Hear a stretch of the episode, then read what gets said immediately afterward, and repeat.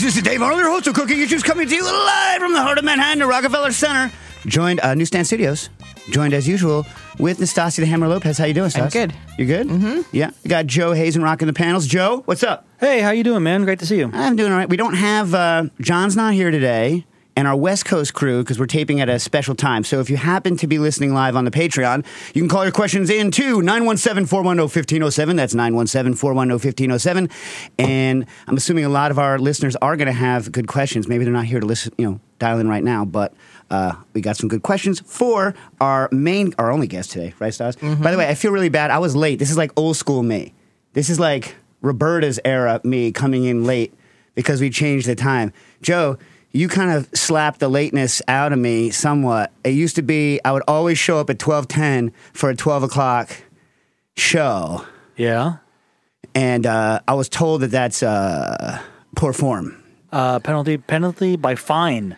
Wow, Right? Damn. Uh, is that? Oh, that's like pay for the nanny. that's like the oh yeah yeah, Yeah. pay for pay for the Pay nanny. for the nanny. pay for the nanny.com. That's my next. Uh, yo, hey, I'm not going to go into any stories because otherwise we'll go we'll go forever. But like, yeah, like child childcare, paying extra for childcare is a freaking nightmare. And Nastasia has some great stories, but we're going to either get to them at the very end or next week, Next right? week, yeah. So that means that you and I aren't going to be able to talk to each other for a week. We're going to see each other tonight. I have to go. Whatever. We'll talk about that later. Oh my God. The Rock has a booze apparently. Oh, yes. I don't know what it is. It's the top selling booze, I think, like maybe of all time. It's Really? like three in its first year it was doing triple the sales that Casamigos did, like at its height. Wow. Wow. I don't work for him. I'm just, you know, Well, that was the that those were the uh, dulcet tones. You have a very good radio voice. Of uh, I'm going to try not to butcher your name. We had talked about it beforehand. Uh, Jorge uh, Gaviria, not Gaviria, as I said before, uh, Gaviria, uh, who I met many many years ago. The folks at Cosme were doing a. Uh, um, a demo at the Star Chefs when it was at the uh, over in the Hudson River yeah. and uh, you're doing a great. That was the one where they were demoing. I think that's the one where they put a uh, a uh, the hoja santa leaf on the inside of the of the tortilla and flattened it down and cooked it real pretty. Oh, yeah. great demo. Uh, Nastasia will remember that as the demo where. Uh, I said, I hope I get stabbed in the back. Yeah. I want to stab myself in the back. It was the worst demo ever. that was the demo at Star Chefs when the AV guy was so high that he was laying on his no, it's hungover. he was laying on his back staring at the ceiling instead of running the panels. Yeah. Anyway, uh, so Jorge is the founder of Masienda, and if you guys don't know, it's the only real place to buy good corn, like anywhere. Is that true? You say? I mean, I mean, people sell some American corns, Yeah. but like if you want like uh, if you want like, do you also do Guatemalan or just Mexican? I can't remember. just Mexico, Yeah, yeah. which But- is like, you know, it's, it's a lot. Still a lot of ground to cover. Oh yeah, yeah, yeah. I'm not saying that you need to branch out, but I'm saying like there are good places to buy like uh, uh, American, old American styles of Totally, corn. totally. Right. We're I'd like to. We're sort of a we're a one stop shop for masa supplies. Like Right. as as high you know as high geek as you need to go, or as sort of like introductory. We kind of we meet you at whatever level you're at. So I mean, so you have it. The reason you're here is you have a new book out. There's been you had a pamphlet for a number of years on on Nixtamal, Nix- Nixtamal. yeah. Oh, but, but let's just do this. Let's just do this. Can we go back? Let's go way back. Well, Yeah. ha- back in time or back in what we're talking about. Vast majority of the people listening to this show are down with nixtamalization so Yeah. far. They are. But for people who aren't, let's just be completely inclusive and explain. Or you explain. Give me nixtamalization in a nutshell. Nixtamalization is an alchemy process that imbues corn, not not the sweet kind, but like the field corn, hard kind that doesn't really taste very, like very much. It's kind of like inedible. It makes it nutritious, workable, elastic, uh, and um, yeah, it just it becomes a superfood. So literally, just the process of cooking corn in water that has a little bit of some kind of alkaline agent, calcium hydroxide, uh, and it renders it into like a workable, you know, form to to grind into a, a workable dough. Right, right. So, uh, you know, in the, you know, for a long, long time, people in uh, America and even in Mexico, frankly, right, who made tortillas, they were using a product called maseca. You want to describe? Yeah, like Maseca is like the proprietary eponym of of masa harina, right? So like band aids are to bandages, Jello is to I don't know, like red gelatin snack. Yeah, Uh, you know, Maseca is the most uh, well known brand of masa harina, which is the dehydrated version of masa. You know, masa is the finished product of corn that's been nixtamalized, ground. Um, and then it's it's dehydrated. In Maseca's case, it's dehydrated at a really really high temperature, so it kind of just denatures the product. It's pretty flat flavor. Um, it's kind of like the Cecco pasta, you know, like Oh, you know what I mean? Stas. Love. All right. L- love. He- he- okay, let's go back. In the book, you, in the book, you liken it to Bisquick, basically. Yeah, yeah. It's it's like Betty Crocker. It's the best. Well, actually, it has a lot of uh, has a lot of same problems. So, like uh, Masa Harina, you know, whatever. I always call it by the brand name, whatever. Even though I actually don't buy my Maseca brand, I don't think it's not what they carry in my store. Yeah. I have it in the house. I always have it in the house because it's it's simple. It's Yeah. It's you know, unlike making a biscuit or pancake where it's literally an extra 13 seconds to add the other stuff to it, right? You know, in the case of making uh, real masa, you know, you know, nixtamalizing, you're talking about like 10, 12 hours sometimes. Yeah, yeah. It's there's a reason why this this product was created. It, it disrupted the this sort of traditional, like incredibly labor intensive process. Right. So let's go. Let's like our our people are very kind of like science minded people. So I let's figured. let yeah let's let's get into it. So corn as opposed to wheat, right? So you take wheat, you stick wheat in your mouth, con, con, con, you you you grind it up in your mouth. You can break it. It's Mm-hmm. hard. I wouldn't want to mill, mill wheat all day, but especially a lot of the older wheats, they're soft, Yeah. right? And there are a lot of floury corns, but corn is still rather difficult to grind, Yeah. right? on its own. Uh, also, corn doesn't have gluten in it, right? And there were no staples in. Um, in the Mexico, Guatemala, or anywhere, you know, in, in this these two continents, there was no uh, staple that had uh, gluten, right? Yeah. They also didn't have barley, right?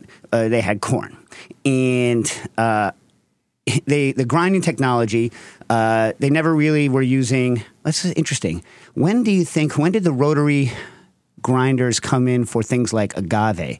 Was that later or was that early? I mean, uh, I'm not sure exactly the rotary grinders. I mean, I know that the whole nature of grinding as it relates to nixtamal was around the turn of the century, 20th century. So like early 1900s, the advent of electricity, and it really was quite a quite a phenomenon. Right, but the animal powered like giant Yeah. stone rotary uh, mills for like uh, agave. Anyway, I don't think it's as ancient as like the No. metate mano. So I metate want say mano. mezcal is like 400 years old as a tradition. Yeah, I don't know. Yeah, like I, I, I didn't bother looking it up, and I'm, that's not the kind of thing that I study too much. But nixtamalization, you go back thousands of years, and you have pictures, uh, you know, sculptures of you know women on their knees on the ground, leaning over the the metate, which Mm-hmm. is the grinding block, and with the mano, which is you know hand, right? Yeah. Boom, boom, boom, grinding.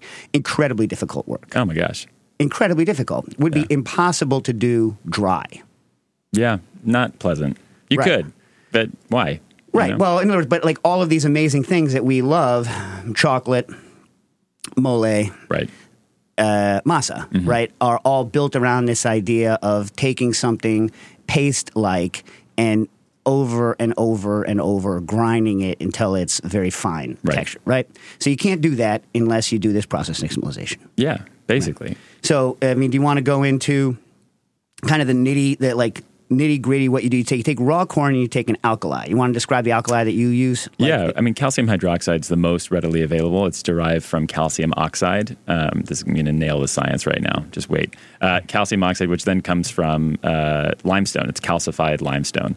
So you could use that. You could use ash. Um, I know that. Did you ever experiment with ash? Yeah, we talked about it maybe 10 years, like right when you were Yeah. starting. And I started, I had a house in Connecticut at the time, and I started saving, uh, I started saving my ashes Mm-hmm. in a bucket. And then, uh, but I never, I never, I, never tasted right to me. Did you ever get a good result? You said that Mm. Yeah. people were getting really, really good results. I don't know whether I was using the wrong wood or I was just being impatient. I don't know. I never boiled it. And maybe that's what you need to do. You definitely need to boil it. Yeah, it's it has like a nice campfire quality to it. Really? You know? Yeah, it was. It's lovely. I I I would do it again. Give it a shot. I'll try all the. I mean, I don't have a source of wood ashes anymore. I got to get someone to send some to me. But the, you know, I mean, I do know from you know from later research that you know up these parts when people were taking corn and making like whole soup and stuff like that, Mm-hmm. Yeah. it was all it was all ashes. And I'm assuming that because the thing I always wondered, maybe you've done some research, is is that a cow, which is what you know I think is universally used, yeah. Cal Uh, is calcium hydroxide, Yeah, right? uh, right. But like to make it from shells, you need to heat it to an like astronomical temperature. I Yeah. tried. I couldn't. Yeah. I wasn't able to do it in my house, even with a blowtorch, right? Yeah, Because I yeah. need like a kiln situation. But I, I gathered, I think from reading your book, I don't think it was something else that there there are natural deposits of it in Mexico. Is that true? Like, yeah, I mean, definitely. I mean, all sorts of shells were used in mussel shells, you know, all throughout and all throughout North America as well. I mean, this isn't just limited to Mexico. Mesoamerica covered, you know, modern day Central America and you know, parts of North America.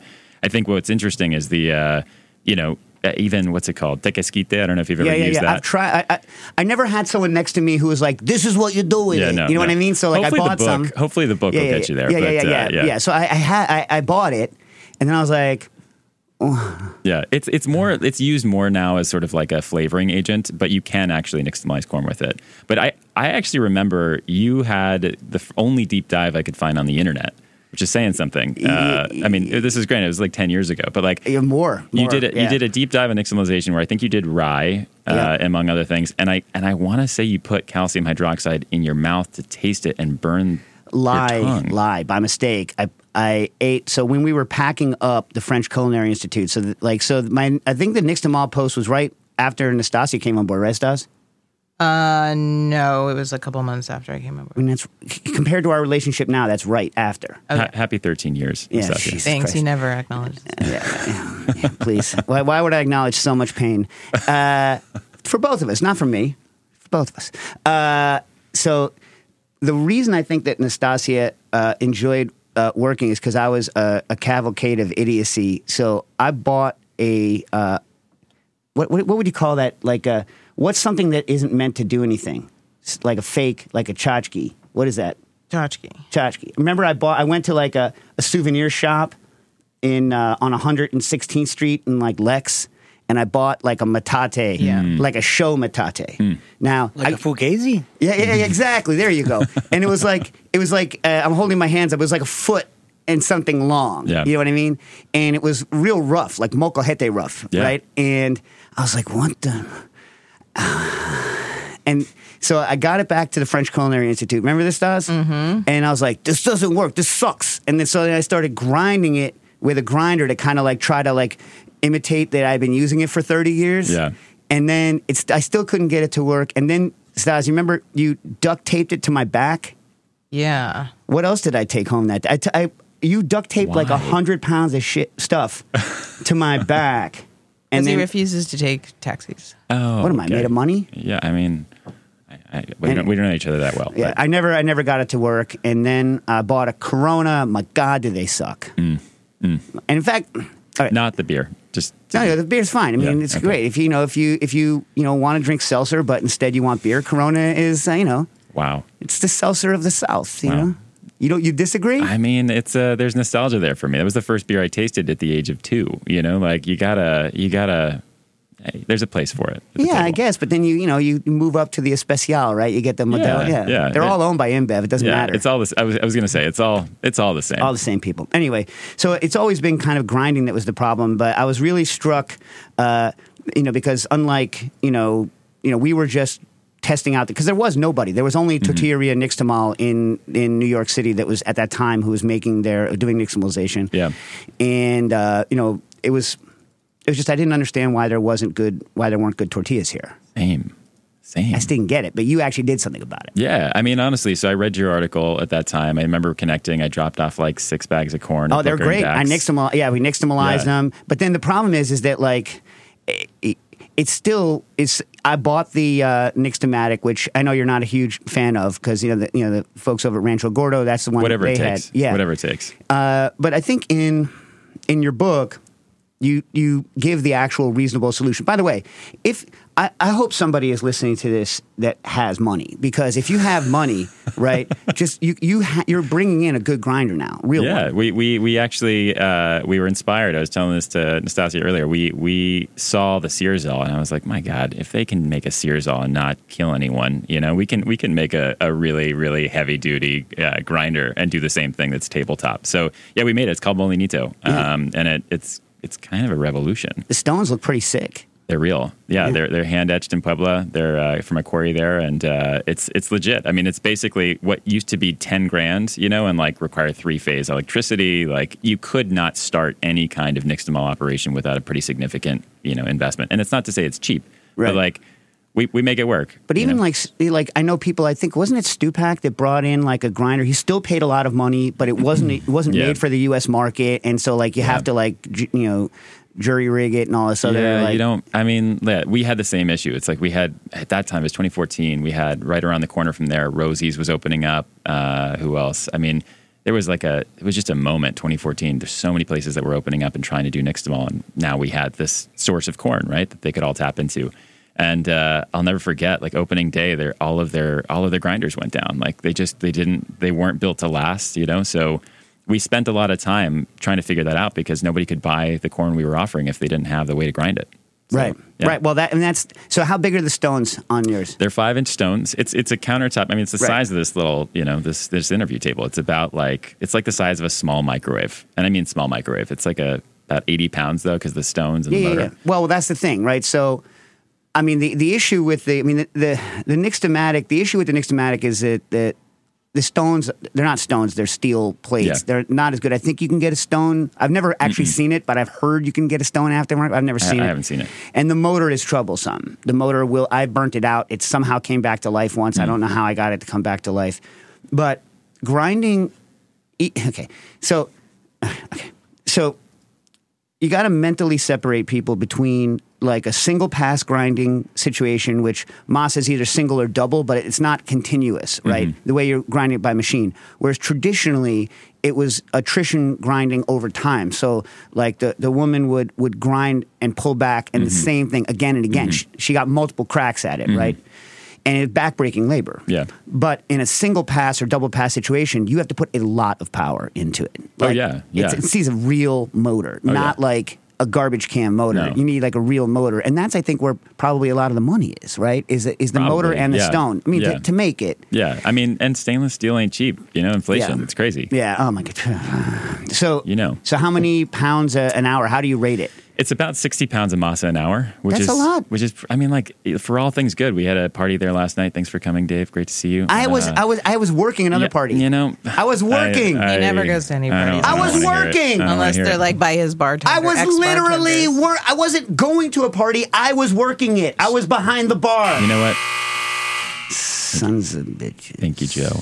Uh, yeah, but uh, we, uh, w- I mean, it was, um, what were we even talking about? Just that you didn't come to the party. Uh, what, what other, what other thing happened? We were talking about how much power. Oh, six, how much- 50, 50 pounds an hour? So yeah, uh, it's about sixty. So for all things good, you know, that was one of the. We did a class in 2019 just before the pandemic. Matt Diaz came over. His partner Carlos. Uh, they they hadn't quite uh, launched the restaurant yet, and like it helped launch their restaurant. Now they've got another restaurant in Williamsburg, uh, and it's like this has been a recurring story across the country and the world. Like everybody is now opening up a restaurant and diving deeper into it because it's such an accessible piece of equipment. Yeah, well, and the, okay, so I, I know this is going to sound ridiculous to people who are at home, but for eighteen hundred dollars, if you're building a program around Masa, buy three. Yeah. use two. Yeah. buy three. Yeah. have the spare, and then I'm sure you'll fix it if, if there's ever a problem, and then they get Of it course. fixed. And that's how that's how you do a program. But that's the whole thing with the centrifuge too. You make it cheap enough so the restaurant can buy. 3 use two. Mm-hmm. Right. It's like no one, you know, no one's like, well, I guess we're going to shut. The Vitaprep's broke. Yeah. You know what I mean? Like, Exactly. you know, and uh, the thing people don't get is that you know when you're selling something that's niche, it costs a lot more, but it it looks beefy as, as all hell. It's I a mean, little, it's it's a- a, lot for a home to have. You know, I was surprised. Like there are a lot of home cooks who've been buying it. You know, and it look it, just to go back. If you are a home cook, I actually I've been corrected. I I put out there, and of course the the tribe responded and was really ap- really quite upset about it. You can get a puff, a tortilla puff from a hand grinder with one pass In a Corona, in a Corona or a Victoria. Yeah. you can do it. uh, I- yeah, all the same molds, right? They're all the same molds. Yeah, They're all yeah. out of Colombia, strangely. yeah, yeah, yeah. Or maybe like by way, yeah, by way of Colombia from China, probably. Uh, but- yeah, but yeah, yeah, Pass through Colombia. Yeah, just like the chilies. yeah, yeah. yeah. Uh, you did it. You. You get a puff. Okay, listen. I had we had a group. Uh, this, so we had a we had a, uh, an intern who ended up going to work at French Laundry and then opened his own place in um, where is he? He's in Taiwan or Hong Kong. I can't remember. And uh, we had a Corona hand grinder at my house, and we had all the interns from the FCI come over, and we were doing masa for like what was that, like thirty people? Yeah. Yeah, and hand right, and Interns. interns, and he was the only guy. He just stood there going at it like, it, how many hours? Did how many hours was he grinding that that Corona? If you want to make one tortilla, I'm sure you can get the Corona to work. Yeah. If you break it in forever, that's another thing. I'm sure your thing comes ready to grind out of the box, right? You betcha. Yeah, I mean that's the thing. Like even the Nixtamatic, it, it takes a lot of wear down to get the, the things to work properly. Yeah, I mean, I didn't think we're. I'm really happy we're plugging Molinito today. This was totally unexpected. Thank you. Well, it's the it's the problem. In Yeah. so the the other solution that you uh, pose in your book to to grinding, and I guess we should Out should today. what Out today. Oh oh out today. Yeah. Congratulations! Thank you. Happy Pup Yeah. And what month is Uh, it? September 13th. It's Hispanic Heritage Month, which is why we're here. Thanks. for- That's right. you couldn't come to the party, but you did want to make sure we celebrated Hispanic Heritage Month in the right way. You came correct. Thank I you, did. Yeah, yeah, yeah. I was I was really thinking about that a lot. No, it's just I saw you were coming out with the book, and I was like, "Holy Yeah. crap!" We haven't talked in a long time, and obviously, it's a, it's a subject I love. Let me back up one second. So. When you nixtamalize, right, they need it to grind, right? Mm-hmm. So when you you're steeping it, what the alkali is doing is softening the outside of the of the corn because it's hard, right? Mm-hmm. Yeah. And also turning it into this amazing goo Yeah. that takes the place of gluten. Right. That, along with the fact that you're partially uh, cooking some of the uh, starch, and so that also holds water. So that's Mm-hmm. Yeah. why masa, when you grind it, is you know stiff, but it has a lot of water. And if you grind it fine enough, that's why it can puff. You need a Mm-hmm. Right. you need to uh, need to hold enough water, but still be stiff enough Right.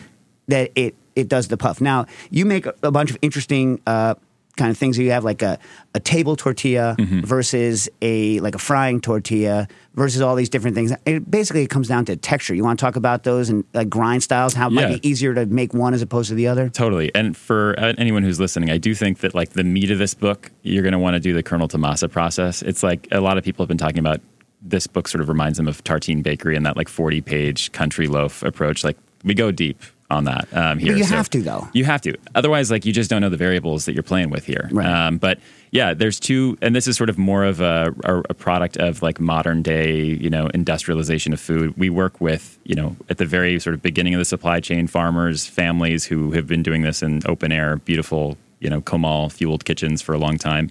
Um, and then we also work with tortillerias around the country. And in fact, uh, El Milagro, which is one of the biggest in the country, that really kind of still does things this traditional way at a huge scale.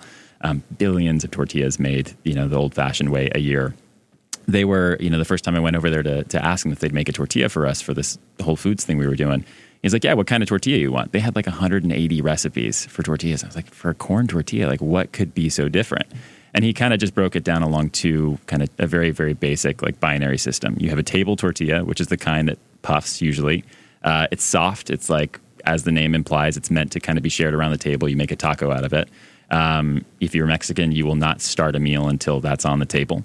It's like it's like utensils, you know.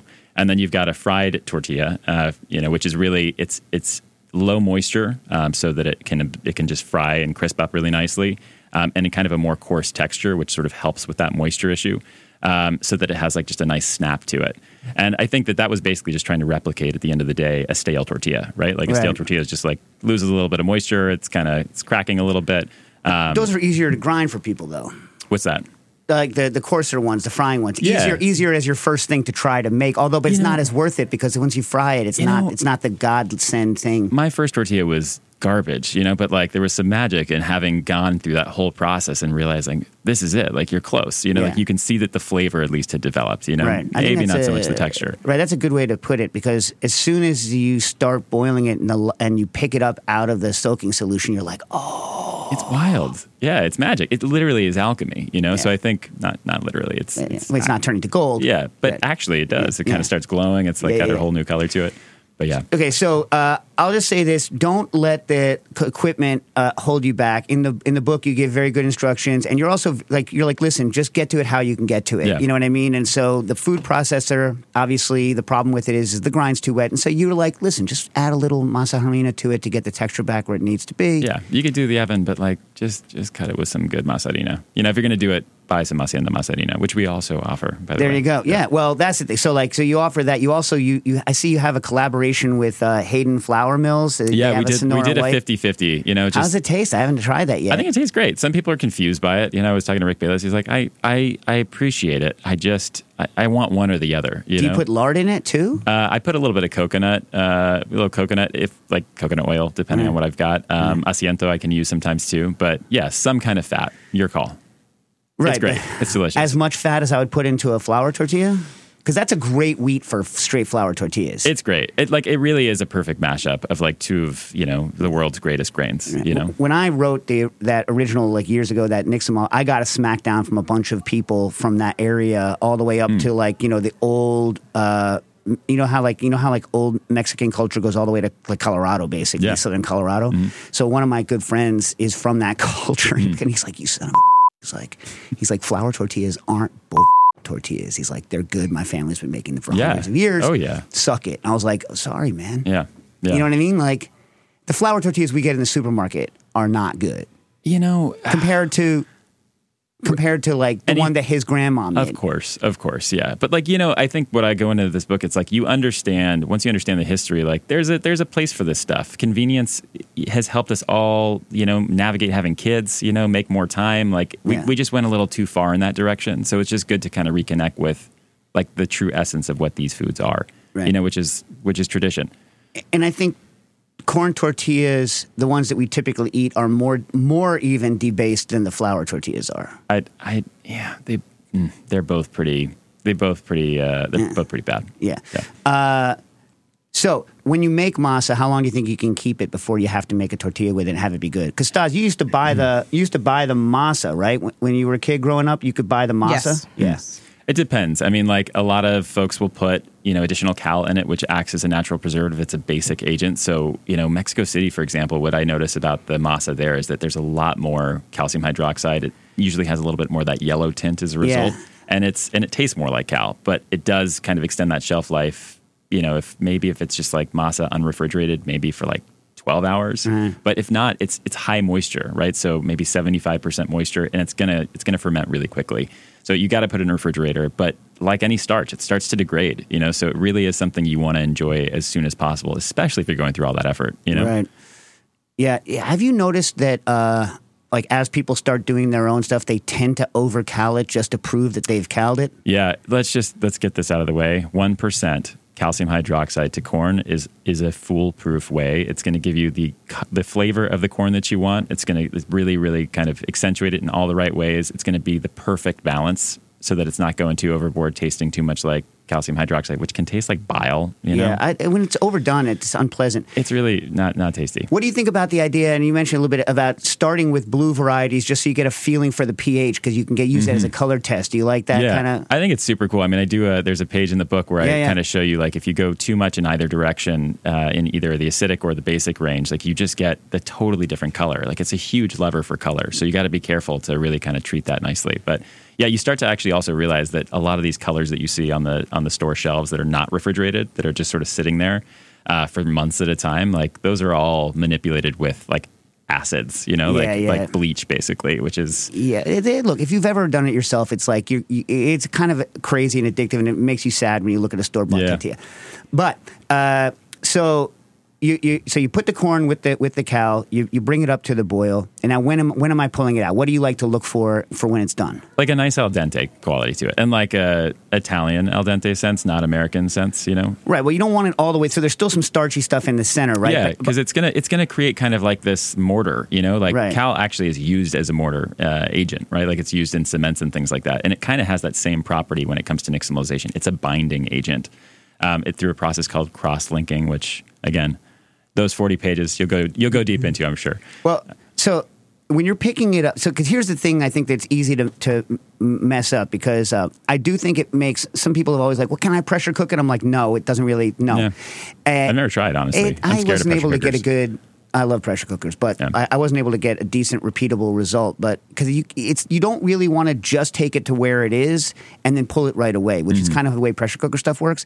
You want to cook it for not that long. I forget what, what I usually would do, but then you have to let it ride. You have to let it sit out. So the trick is right. How do you figure out when to stop it so that the carryover on the soak is the right amount? Like, what's your what's your Yeah, I mean, I, I honestly I go to the point where it's like it still has a little bit of granularity in the in the center, and actually I took some photos of like the actual perfect Goldilocks state. You have some beautiful cross sections of corn in this book, by the way. It's like blah, blah, blah, I know it's not fit for, Yeah, for yeah. the show right now. We Yeah, can't yeah. we Yeah, can't yeah, go yeah. into it. It But was like uh, gene- I heard this is a family gene- show. Yeah, yeah, yeah. So I saw that corn. I was like, ooh. Yeah. Corn. Uh, the photographers were like, "Why are we doing this shot?" I was like, "Just my people need to see this." Yeah, I was like, I mean, people, you got to buy it just for the corn cross Yeah. sections. You know what I mean? And the different states. Yeah. you got to You should have made it so that it folds out. Uh, I publisher uh, publisher put Ne- the kibosh the on that next one. the next go around. I mean, like you know, Stas, have you looked at this yet? No. I was like, I was like, I guess, oh shit.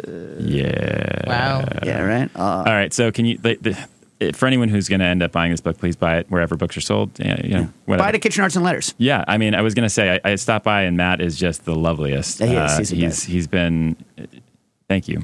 Hi, Matt. Um, but uh, yeah, I think what's interesting, if anybody can find some of the, the errors, you know, this happens in any cookbook. Please let me know. and We'll, we'll give you a Molinito. Don't do that. I don't know. Don't I- do that. I- no, take it back let- right now. let me know. Take it back Let right now. No, because they're going to find some little thing. You misplaced the comma. We should. Oh no no no no no like syntax, no punctuation, just like true fact error. Let me know. okay. Yeah. Uh, listen. okay. Uh, he doesn't guarantee that it's going to be new. It's going to be one he scraped off the It, shop will be the, it'll be the prototype for yeah, sure. Yeah. Uh, okay. So, and then, uh, like, do you on the first cook? Do you need that stuff to fully slip off when you pick it up?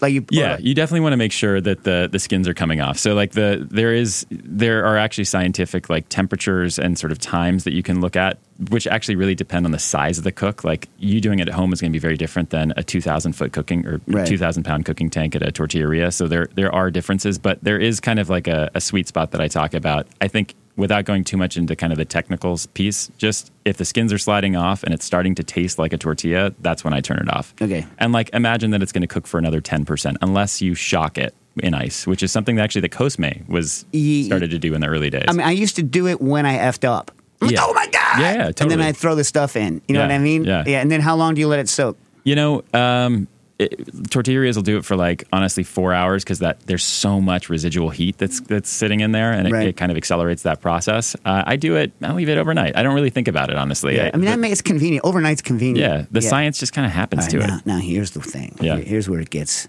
Here's where it gets. Oh boy. How much do you rub and rinse? Because to me, that's the thing. That's the whole thing. Besides from the grinding, Yeah. Yeah. how much do you rub and rinse? rub and grind. This is getting off off the rails right now, Dave. Uh, it- you know, I think like it depends. There's so much um, because corn is not made of gluten in any way. It, you really have to make sure that you're controlling the skins that are that are kind of loosening in that process. Not kind of, they are loosening in that process. I do about a 50% wash off rate. Right. Because you want to have some of those skins. It's where the natural gums of the corn are. They're going to be what help bind all of these different kind of uh, the sort of the network structure of masa together. It's really kind of the glue of it. Um, Would you say more people tend to over rinse or more people Oh yeah, tend to people under wash it clean because they Yeah. think that like you know because it's fun. You're just like Right. you- it's they- like a scab. They you think know, you they're, wanna- they're going to make soup out of it or something. yeah, scab and soup. Sorry, those Uh, really no, horrible wait, okay, so like you rinse and then the grinding. So for the average home person who, when they're just starting, they should probably don't do it in a Vita, don't do it in a Vitamix. People, Yeah. don't. Food processor, small batches, long, long time. Yeah, food processor, you could do it for a long, long time, and you, you have to put a ton of water in there to actually let it spin. I mean, truly, the Victoria, like I'm, I'm now a convert. It's like the only reason we even sell it is because somebody was like, I did, I, look at the puff I'm getting. I I, did- was I like, did- I did how many time, how many times did you roll that through? Once, once I, did through a t- grind. I, I don't know, man. I don't believe it. Have you? Okay. I, I've done it. All I right. see it. Okay. Okay. Yeah, Okay. yeah. For like two tortillas would be great. uh, have you? Uh, uh, people? What about the meat grinder people? You know, I, people do it. I haven't experienced. I've, I've done it out of a meat grinder, and it was really not very tasty. But like, I think where there's a will, there's a way. Whatever you can do to connect with this food in a more kind of deep, meaningful level, and like appreciate how much work goes into an actually really thoughtfully made tortilla. I don't. I don't care how you do it. You know, at the end of the day, Right. Here, so here's uh, someone like, did it in a bullet, what? and I was like, a bullet, like. How you know that that takes even longer than a hand yeah. grinder. Yeah. Uh, at that point, just you know, get a cup and a mallet. Mm-hmm. Uh, the the one that I did that, but the problem is it's still more equipment. Is I did it in one of the like the idli grinders, like the wet like you know the ones that they used for for chocolate now. Yeah, yeah, like a melanger. Yeah, so you know you you blitz it in the food processor. That's the you have to pre-treat it. Yeah. yeah. I made that mistake. Yeah, Yeah. it was just like rolling it, off. it can't you can't it, it- like it can't go from corn to masa but if you get it to that pre-grind you can do it pretty stiff Yeah. and then for like hours Yeah. you know it mimics you know someone on a metate mano yeah, um, anyway, so that's still the thing, but don't let that stop you from getting the book. But here's the cool thing because unlike when I was doing those experiments and you couldn't get decent corn, Mm-hmm. now you can get God's corn. You want to talk about the different flavors of the corn, and Oh I got to get some questions. Just like what people can look for in, like, because I think they're like, well, am I going to go? Am I going to go like white, yellow, or blue? That's Yeah. all they're thinking. Right, can you talk about like just like the, the variance in the corn and what it does to the tortillas? Yeah, I mean, I think the first moment I realized that there was something really exceptional about corn, and you know, in the same way we think about tomatoes or wheat or whatever, it's you know, there was a, a farmer that I worked with in Oaxaca in the very beginning, and he we were joined by an agronomist. He said to take a bite of a kernel, a raw kernel, which is like not exactly palatable at that point. I was like, I, I, you know, my dentist would really have a problem with this. Took a bite of it. He's like, "What do you taste?" And it was a yellow, really, really vibrant yellow corn. And I was like, "My gosh, it, I don't have a sophisticated palate, just to be clear. So this is not me like waxing poetic. This is genuinely what a, a really unsophisticated person tasted in that moment. It was like carrots and butternut squash. It's like, yeah, beta carotene is something that is found in both this and you know butternut squash and carrots. It's like, my God, you know, like it was a it was a revelation. Like there, when you are not breeding something out of what sort of is naturally sort of imbued in this corn to begin with, for the purposes of yield or you know shelf stability or whatever, you have an amazing array of flavors. So that was like my entry point. But every every variety has its own kind of distinct flavor, but also texture is really important. I think that's sort of to me the one that I would start with is like you know is it a really is it a really uh, light starch? Is it something that's going to create a really airy tortilla? You know the bolita that the variety that I first tried, um, which is what our yellow masa harina is made of um, is uh, you know it's incredibly dense, and it actually is the only corn I've seen that can support those 14 inch tlayudas that you see in Oaxaca, and specifically that Central Valley. And what's cool is you start to understand like that's why all of these tortillas throughout Mexico, Central America look different. They taste different because the corn is different. And so it's you know we could go on. There's like thousands of varieties of corn to choose from, but you know we we offer about 20 on our site at any given time. And if you are not wanting to go through the kernel to masa process, there's no judgment. We you know you can approach every recipe in this book with masa harina as well. And honestly, to me, there it's never been a better time to kind of explore at any at any angle at any level. Uh, you know all that masa has to offer. And You brought out a press too, right? Yeah, you know, so we were bringing out Cosme. Actually, they would ask us to bring back. We gifted them a press from Oaxaca. Is it one of the, it's one of the pipe style ones, right? Flat plate pipe ones. Yeah, it's it's like steel, you know, and it was made probably with like lead based paint, uh, and then uh, you know just just because it's healthy, and um, it, we we kept bringing it back, and they were like, we got to bring more back, and I, I just finally at one point was like, I think I brought back a dozen of them. They're really cumbersome to bring back. Um, I asked the this lady at the market, uh, Doña Rosa, I was like, can we just can we like set something up here? Like, can we buy like a thousand? She's like, she actually said no. Like, she was like a hard no. Didn't want to make it. No, she was like really, really, she was hard to get. And then after like about a year of, of persistence, she was like, all right, fine. So we've had a great relationship with her for the last three, four years. Uh, we pay her whatever she whatever she wants at, at any time, and uh, you know those those prices have steadily increased. But to me, it's like it is it is the the simplicity of that that tool. It sort of belies like how huge of an impact it has on the actual finished tortilla. Yeah, because I have a bad one and the spacing's wrong, so I have to like put like a like a spacer into it to get my tortillas yeah. the right thickness. Yeah. And are you a Ziploc or what, what's your what's your You know, your? I like the thinnest plastic you can get. Like the lighter the weight, the better. So like a nice like little produce, you know, bag from the grocery store is great. Um, we're actually, I think, I think we're going to do like a recycled plastic, you know, bag that can kind of mimic that experience because it's just it's so hard to find.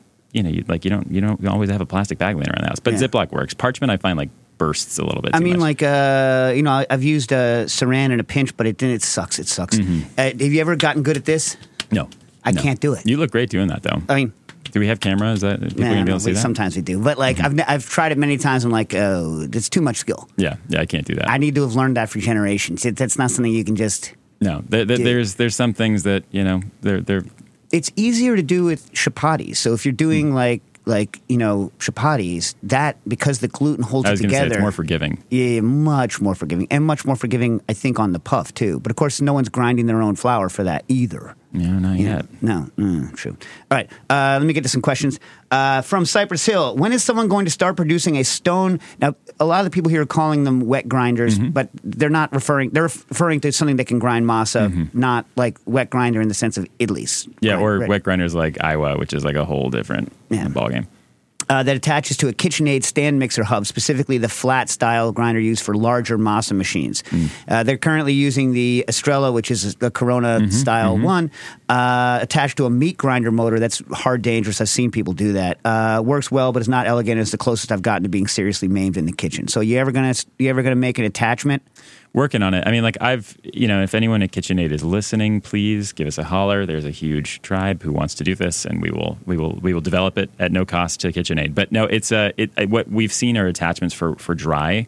Uh, which, unless you are dehydrating the nixtamal after you've cooked it in, in cal and let it sit, um, it won't it won't run through there well. We actually talked to the folks at Mockmill, Yeah, early they- into yeah, the, their, their stones won't do it. You'd No, have to use your Yeah, it'll stone. gum it up. But couldn't you? So like, and the, the stones that they put on the the Mockmill attachment for the KitchenAid has a much smaller stone than you're using. They Yeah. make and KoMo, which is the same Yeah, guy. exactly, exactly. They make a they make a one that's your size. They make one that's this big, but only for their freestanding, not for the attachments. I just think they're nervous that the power they're not going to be enough power. Yeah, there's not enough torque. Actually, sorry, it was KoMo who we talked to, not Mockmill. Mockmill didn't get back to me. Right. Um, yeah. Well, we're doing all right. Yeah. Um, but uh, it's uh, there's so much torque. I mean, those stones weigh. I mean, I forget the actual pounds. But they're a couple pounds, and you need a lot of you need Right. a lot of, of power, as we talked about earlier, to make them move. And, and, and you know, I think one of the problems with KitchenAid, specifically, uh, you know, uh, Cypress, is that uh, no one wants to produce one. Look, I'm sure you could get it to work on the professional ones that are mm-hmm. like 800 watts or whatever, like mm-hmm. the new ones, like the big ones. But then someone's going to put it onto an older unit. You're going to get bad reviews. It's going to be bad, and no one wants to do that. So I think like it's the backward compatibility is going to make it difficult, right? maybe they'll do it for Hispanic Heritage Month next year. Maybe. Yeah. Maybe. Well, I- but the thing is, is like, could they, like, how much of it's just the stones and how much of it's the power, the grind on the stones, and I mean, much it's is the both. It's also basalt is really hard to you know like we're talking about. Um, it's very porous. You know, it's not. You, you have to continuously like cut them to make sure that they're actually doing their job properly. I think that's another issue too. You know, I think granite is what might be used for the KoMos and the Mockmill. uh, they use com- they use a, a Composite, like, composite synthetic. or synthetic, Which stone. is like- it's aluminum. not- it's like it's like a grinder stone. Aluminum oxide, right, Yeah, or something like yeah, that, something like that. Like it, it, it's the same stuff that you have on a, on a bench grinder. Right. Right. Yeah. Which is like, you know, it, uh, the problem with that with masa is that it heats up really high and it really kind of denatures the natural oils that you find in masa. It makes sort of a more gummy. uh, Right, and I know with my Nixtamatic, when you mess up and you gum, it like steams like a mother. It, yeah. Like it's okay. Uh, Jason Lynn, what's the most effective means of grinding masa without a wet grinder? Well, I mean, I, I'm gonna I'm gonna say spend you know 45 bucks on a on a, Estrella or a, a Victoria. I'm sorry, Dave. you like that better than the food processor? And I do. the- I honestly, the food processor to me is like it's it's you got to do too much. It- it- you're compromising it. All right. What advice do you have for tortilla cooking consistency? I find that I can get the first couple to turn out well, but then the third or fourth sticks to the pan with a vengeance. Hmm. Haven't been uh, quite able to diagnose if if this is heat or a moisture management if- issue or both. Both. Both. Both. Moisture's, I mean, you just start with your masa in the beginning, whether you're using masa harina or you've done kernel de masa. And after five minutes, it's probably close to a stove, which is high temperature, maybe four or 500 degrees. It's going to dry out, you know, unless you've got a rag and even like a wet sort of like kitchen towel over it. Um, and that really starts to do the smush test. The smush test is a very technical way of telling if your masa is ready to go. Roll the ball, smush it in your hands. And if the outer edges of it are cracking, it's thirsty. Give it a little more water. Right. Um, and then, yeah, if you're going for a puff, I went deep into the puff. Yeah, oh, Um, you did. And uh, by the way, you guys need to buy the book. Buy the book. I can't buy the book, but also watch your video series. Thank you. Thank you. Yeah. Oof. What's it called? Dave. It's called corn. Kernel de masa. Kernel de masa. Yeah, yeah, yeah, yeah, yeah. Uh, but the book, the book goes even deeper. Um, that Yeah, was but, just but, practice but, for the but book. showing like showing it like flipping it Yeah. and getting the puff because uh, I forget it's I, it's right when we asked you I watched them all but do you do you do the spoon down if it doesn't puff like the yeah, I'll do like my fingers or you know, like a little kitchen towel and compress. the problem does anyone do open flame like they do for chapati for the puff on the second thing or no People do it. I mean, I don't. I don't love that hard char as much. I like it kind of just. I like it nicely kissed on a comal. right you know? so uh, to me when I first saw the the push down trick on the puff I, I was shocked because I was like, oh, it's a contact issue. I'm not getting enough heat Yeah. through the thing. Yeah, exactly. You push it in contact, and pushing it down makes it puff up. It's so counterintuitive. We should have written this book together. Uh, next time. Next time. So listen, the other thing is uh, on the on the puff. Why don't you? Because some people think it's just uh, oh, no, but it tastes different because It the does. steam on the inside. You want to talk about the texture of one that is puffed properly? Yeah, I mean, like we talk about crumb shots all the time. You know, like you just like cut this cross section of, of bread, and you've got that nice, like kind of like spongy interior. It's the same sort of idea. You know, you've, you're sort of getting this nice, like uh, sort of souffle that's really cooking through the center. And a puff, a puff is like very elusive. I think it's sort of like this magical quality, but it's actually it's quite basic in terms of what is actually happening. You're getting moisture that's trapped in between kind of two like seared edges, basically, two seared sides. And when the heat hits that moisture, it expands. And it's allowing it to cook through in a really even way. Um, so, you know, a puff consists of really five. I'm not even going to do this off the top of my head. Uh, a puff is actually, there are five things that are going to be at work there. Compression, which we just talked about, so you can kind of like coax it if you're not, you can't do like a un, un, really unformed tortilla puck. It's not going to really happen. Right. Well, you're trying to get you're trying to get the bottom surface to get the heat transfer. Yeah, exactly. Yeah. Exactly. So compression, moisture, um, elasticity. So like those skins are actually going to really help, like bubble gum. You know, like kind of give it some uh, some nice skin to to expand. Um, what else? Grind. You know, you really need a fine grind to get Yeah, that done. Hard to yeah. do with like Yeah. bits. This is know? why I think it's not a bad idea to practice puff with with uh, masa harina. Yeah. Yeah. Practice puff with it, so you know 100%. about the puff. and temperature. You know, like Yeah. I, I used uh, in our office for that kitchenette, like Kernel de masa series, like a 400 degree, you know, hot plate basically, and it's like not quite as hot. I did, I actually took, uh, this is like the nerdiest thing I ever did. I took a, a razor, a laser thermometer to Oaxaca and Mexico City, and, Yeah. and like just tested everybody. And it was like average was like six six six Did you, Fahrenheit. did you get a lot of side eye?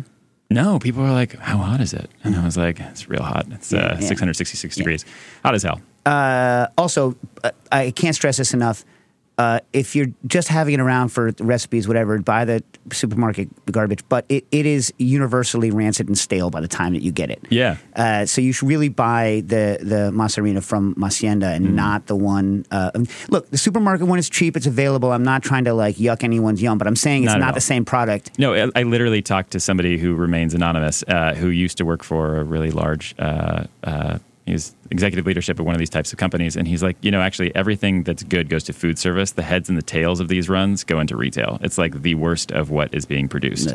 So, you know, but it, it got me. It got me where I am sitting with you today. Yeah. So I'm grateful for that. So uh, Jameson, uh, Jameson writes in, I regularly do 100 grams of white Masienda chef grade, hand mix, knead, saran wrap the whole ball when I finish cooking. While, while I finish cooking, I then divide uh, into four. So that's a that's a pretty big tortilla, right? 25 of masa, of, of harina. The grams, the grams are a struggle for me. Yeah. Uh, yeah. Uh, I would then divide into four and cook on cast iron two at a time uh, to serve immediately. I get two noticeable textures. One is smoothish, leathery, the other granular. It seems almost random out of the same batch. Any thoughts on why I'm seeing this and which version you think I should be chasing? Also, can you speak uh, to uh, which of your products you'll be using at the Cosme dinner? and loves your tortilla press and your mozzarella. Thank you so much. So kind. Um, I'm gonna I'm gonna say because we probably don't have enough time. Email us at info at masienda.com and you will be shocked at how deep we go into the answer. But um, if I'm understanding correctly, man, there's a lot going on there. Uh, I think it honestly it usually ends up boiling down to to moisture, which we talked about a little bit already. So do that smush test. Also the temperature of the comal, surprisingly, like depending on what kind of you said cast iron. Um, those are really tricky. You know, they like retain so much heat We got two more minutes. You can go. This is just to let me know that I'm. I'm, I'm Okay, good. Yeah, keep going. good. Keep going. Keep going. Um, yeah, but uh, we, we can dive a little bit deeper together. But that's probably those are kind of the two most common areas that affect uh, and impact texture. And then Cosme, I mean, Cosme is doing a beautiful tasting, and it's also not just the uh, the, the food itself, which is phenomenal. I was there on Sunday.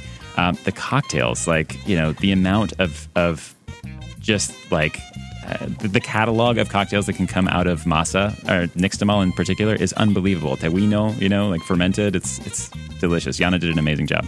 Yeah, you know what I've never done? They're not ones. I've never done a lot with uh, chicha. Mm. You ever do any stuff with that, or you're just, uh, nixtamal only kind of kid? Not just you know, I gotta. I'm, I'm loyal, but not not. It's just time. You know, Yeah, I've got a kid. That's the thing. That's it. All right, uh, Craig. Uh, just, just a masa question. Uh, Craig Ware wrote in. A million years ago, you had a blog post about nixtamalizing rye grains. That experiment yielded any significant results? I think you mentioned using lye as well, but warned of the risk associated. Do you have any ratios to share? I think I gave the ratio on the blog, and Quinn made the blog accessible again. Uh, it's delicious. Rye is a pain in the butt because uh, the, the thing about corn masa is that there's no texture like it. It's awesome. It's like dry, it's wet and dry. It doesn't stick to you. And l- uh, rye is very sticky Yeah. because of the pentosans in it. So it's it's kind of a pain, but it's delicious. Yeah. But you know, it's not easy. I wouldn't say everyone should go do it. Right. But it, it is cool. So listen, uh, Jorge, thanks for uh, coming on. Go buy masa from uh, Kitchen Arts and Letters. I think we have a, uh, a Patreon discount. So if you're a Patreon member, you're going to get a discount on the book at uh, Kitchen Arts and Letters. Who knows? Maybe we can work out something with Masienda for our Patreon people. I'd love that. Hey, you know, if you need that blog post to live anywhere on the internet, we, we could use the SEO. It'd be great. Really? All right, yeah, yeah. We'll, we'll, we'll work something out. Thanks for coming. Do you have anything else uh, coming up people should go to? I mean, we're popping up in cities all around the country, but uh, yeah, stay tuned. A lot of fun content coming out. We did a series called Masienda Presents, which if you've not seen, just some of the greatest minds in Masa around the country just doing amazing stuff. Um, but yeah, it's a movement. I don't know. It's, And on the way out, televised. give me give me three corn varieties that are going to blow people's minds that they should buy from you. Oh man, bolita amarillo, so yellow bolita, blue conico, uh, and uh, choco yule. All right. All right. Thanks so much for coming on. Cooking Issues. Thanks so much, Dave.